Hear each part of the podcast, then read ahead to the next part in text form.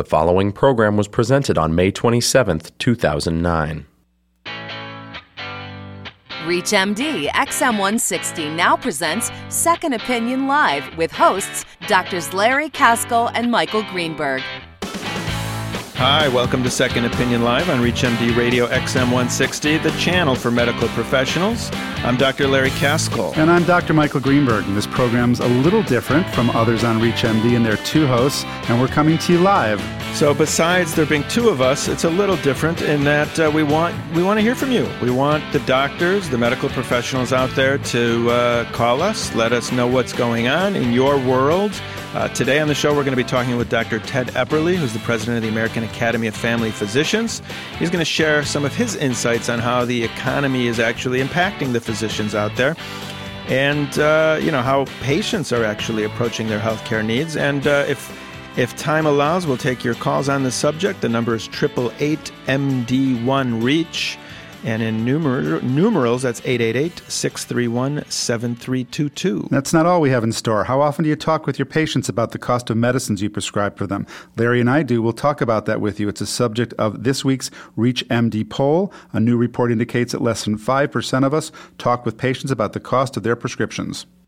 You know, we're going to talk also about the, what you've probably heard a lot about this 13 year old boy that, that has Hodgkin's lymphoma who fled with his mother in a reported attempt to find alternative treatment. Does this case give us new insights into the agonies of cancer therapy, the toll it takes on the human body? We'll, we'll, uh, we'll stop by the ReachMD forum to reflect on this. Again, the number is 888 MD1 REACH. Okay, we do try to bring a little levity to the show, Larry. So we'll start off on a lighter note with ReachMD's That's News to Me, reviewing curious news headlines from the world of medicine. So, Michael, obviously, you and I have both received a gazillion emails for our birthdays. We get them from Plaxo, we get them from Yahoo, we get them all over the place, those e greetings. I don't get them uh, from you, though. Well, um, maybe there's a message there. Um, so it turns out there's a new web service that, and there's a few of them that have popped up that allow you that if you have contracted a sexually transmitted disease, you can tell someone by e-card. Isn't that nice? That's nice. Can you also send a singing telegram like "Congratulations, you have crabs"? Exactly. So, what do you think of that? Um, well, first of all, I'd hate to get one um, anonymously. I think it's uh, with all the e services that we have these days. I, I, would certainly expect it. They're kind of funny cards, though, too, right. for a serious subject. Have you looked at any of them? I have not seen any, thank God, and hopefully I won't send any out. But but you know, you can imagine how much it's abused or the potential for abuse. Right. What if you just send them out for fun or like a prank? Right. I mean, what would that do to somebody? How do they how do they check on this? It's devastating, especially. Uh, if uh, you've been with that person.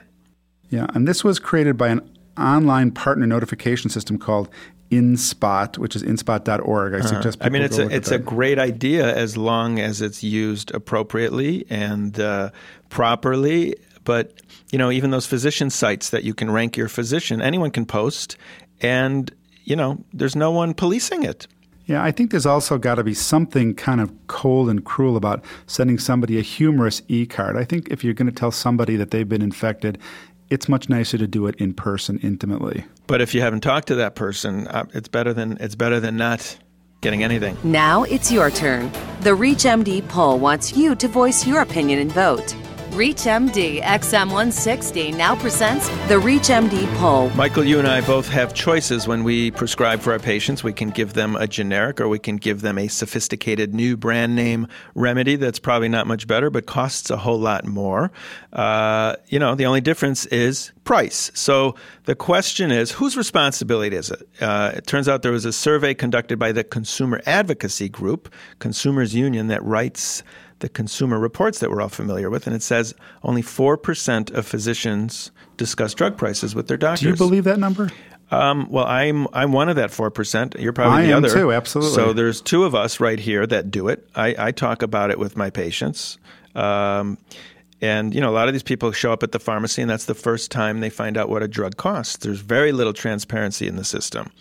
Um, you know, a few a few weeks ago, or maybe months ago, I interviewed uh, uh, a woman who came up with something called Leslie's List that lists in the Chicagoland area all the prices of meds at every pharmacy, and I think it's a great thing to use. By the way, we're going to keep talking about this, but we want your reaction while we talk about it. Share your thoughts with us on our website, reachmd.com, where you can vote on the ReachMD poll. And by the way, Dr. Ted Epperly is coming up in a moment uh, at 888-MD1 Reach. That's 888-631-7322. That's the number that you can reach us on, radio, on ReachMD Radio and on XM 160. So do you think it's our job to tell patients? I think it's I think it's part of informed consent. Absolutely. If you don't do it, you get these nasty, angry phone calls back, or you lose patients. and when, you know, especially with Lamisil, uh, four bucks at Walmart and Target, hundred bucks elsewhere. I'm not going to name any pharmacies, but it's that's an, that's an amazing difference. Right.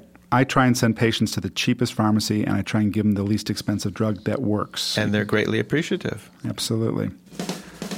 Okay, on to the ReachMD forum. In the news the past week, the story of a 13 year old Minnesota boy with Hodgkin's lymphoma who left home with his mother in search of a more holistic, alternative approach to treatment for his disease. All right, so, you know, just I want to throw in a few things. He did have one round of chemo, he did respond to it, but his family, his family, I think that's the key word, they were concerned about the side effects. And so, you know, who, well, you go ahead. No, that's okay. I think this is an interesting question you brought up. It's his family. He's a young boy. Um, who has the right here to say whether he gets treatment or not? The, the courts, I guess. Absolutely, yes. He is. A, the judge ordered chemo, wow. and there was a round scheduled, so he is going to get chemo, but he's also going to get all those alternative therapies with it. And you know, as you know, Hodgkin's is quite curable. I mean, if you're going to get something, you know, going back to that Seinfeld episode, what's the good? What's the good lymphoma? It's the Hodgkin's one. It's you know 95% curable. Right, but how often do we think about what a patient really goes through in chemotherapy? I mean, it's pretty miserable sometimes for some people, and but I'm not quite so sure that a ch- you know a 13 year old boy, if he was mine, that I would want to take him out of the state and away from the therapy. I'd want to give him every possible chance to live. So, you know, I, am not familiar with what other treatments even exist for Hodgkin's lymphoma and uh, I would assume they came from some sort of religious sect or something that I'm not familiar with. I haven't followed right. the story the, that closely. The, the, alternative therapy they were seeking allegedly comes from a Native American organization, which I can't pronounce, uh, Nemenhah Band, who, according to their website, advocates natural medical modalities. But we don't know what these are. Well, you know, a lot of chemo comes from natural uh, modalities. I think it comes from tree bark or something. Right, but there's a lot of clinics in Mexico where a lot mm-hmm. of patients are going. And Remember, they used to go down for Laetrile. Right. Uh, what would that come from? Avocado seeds or something? Um, no, it was um, apricot pits. Apricot pits. Right. It right. Did, I remember it, that. It didn't work, but a lot of people paid a lot of money for it. Interesting. Uh, well, it, will be a story that develops. We'll see what happens with this young man. Well, I wish I wish him well, and I hope he has a full recovery, and uh, that this story kind of fades away. Absolutely. Michael, last week, the American Academy of Family Physicians, AAFP, released some results of a survey of family physicians trying to quantify the impact that the recession had on doctors and patients. And uh, a couple quick highlights from the survey 73% of physicians surveyed said they had seen an increase in uninsured patients visiting their offices. 66%, or roughly two thirds of physicians, said they were taking action in the form of discounted services, free screenings, and more to help patients manage their health care needs during this downturn. Well, I don't think anyone's shocked to hear any of these numbers. Um, but uh, let's let's bring in Dr. Ted Epperly, president of the AAFP, and uh, we'll talk a little bit more about it. Dr. Epperly, are you there?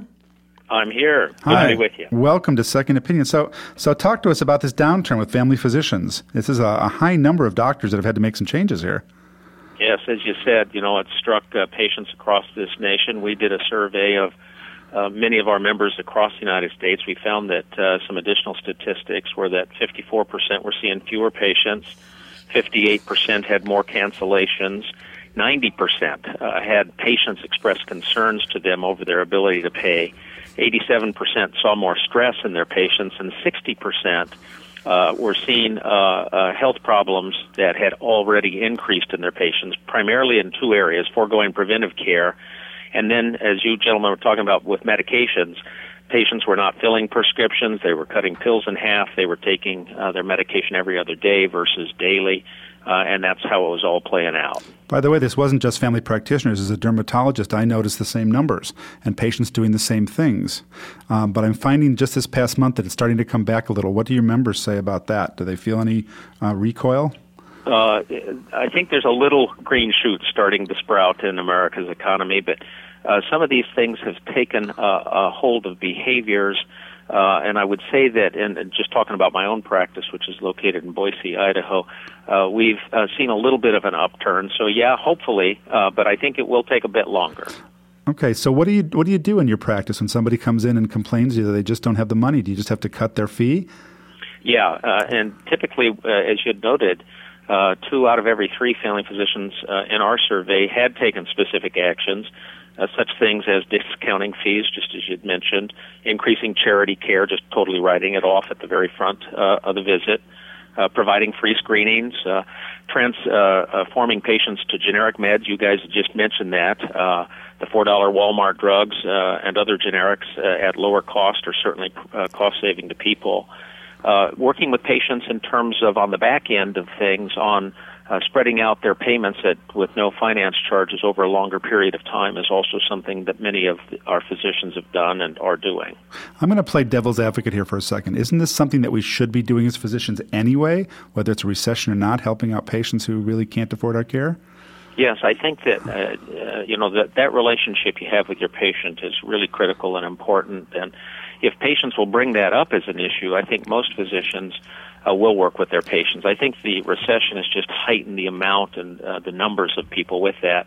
We're also finding that a lot of people are very proud about this and very private about it.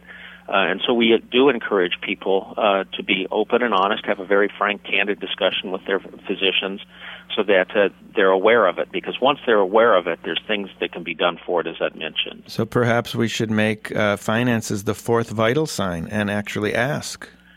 Well, I think that's not a bad idea. Uh, you guys were talking about transparency earlier, and I totally agree with you in the sense that uh, all physicians should be right up front with people in terms of what the costs of their alternatives and choices are so that they can be part of that shared decision making. Well, you can also say to your patients, say, How's, how are you doing with the economy these days? And that yes. opens up the discussion to like, hey, I'm out of work or I'm doing fine or my company's doing great. And when someone's out of work, that may open up the door to have them start the discussion about, and, and doc, I need a little help right here. It'd be a perfect, nice way to start that dialogue. Yeah, okay. So, I'm curious, Dr. Epperly, do you do you think that the physician is responsible to? We were talking earlier about uh, informed consent and talking about drug prices. Do you does the AAFP have any sort of position on that in terms of bringing it up and talking about it? Well, no official policy in terms of every member is mandated or should do that. I think that uh, it's uh, good practice, however. Uh, knowing your patient means knowing uh, you know, their finances in regards to are they uh, having more trouble than usual? Are they out of a job, just as you were referring to? So, I do believe that uh, it should be the responsibility of of, of the physician, especially at tough times, to inquire about that. Oftentimes, you know, the finances can play out in ways such as increased stress for the patient, uh, and that can aggravate other underlying problems from diabetes to asthma to hypertension, et cetera. So, understanding the points of stress in one's life and much of that is around finances or one's job, I think, is an important question to ask. And uh, one of the last questions Have you seen anything drastic occurring with some of your physicians where they've just closed up shop?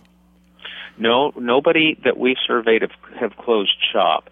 However, they've cut services, they've cut staff, they've cut personnel, they've even cut hours uh, just to try to make the overhead work.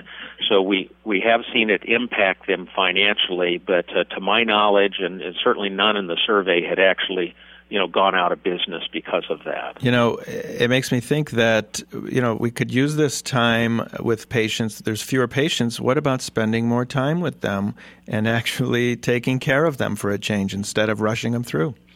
Yeah, you know, uh, point well. Although we don't, although know, we don't get paid for that.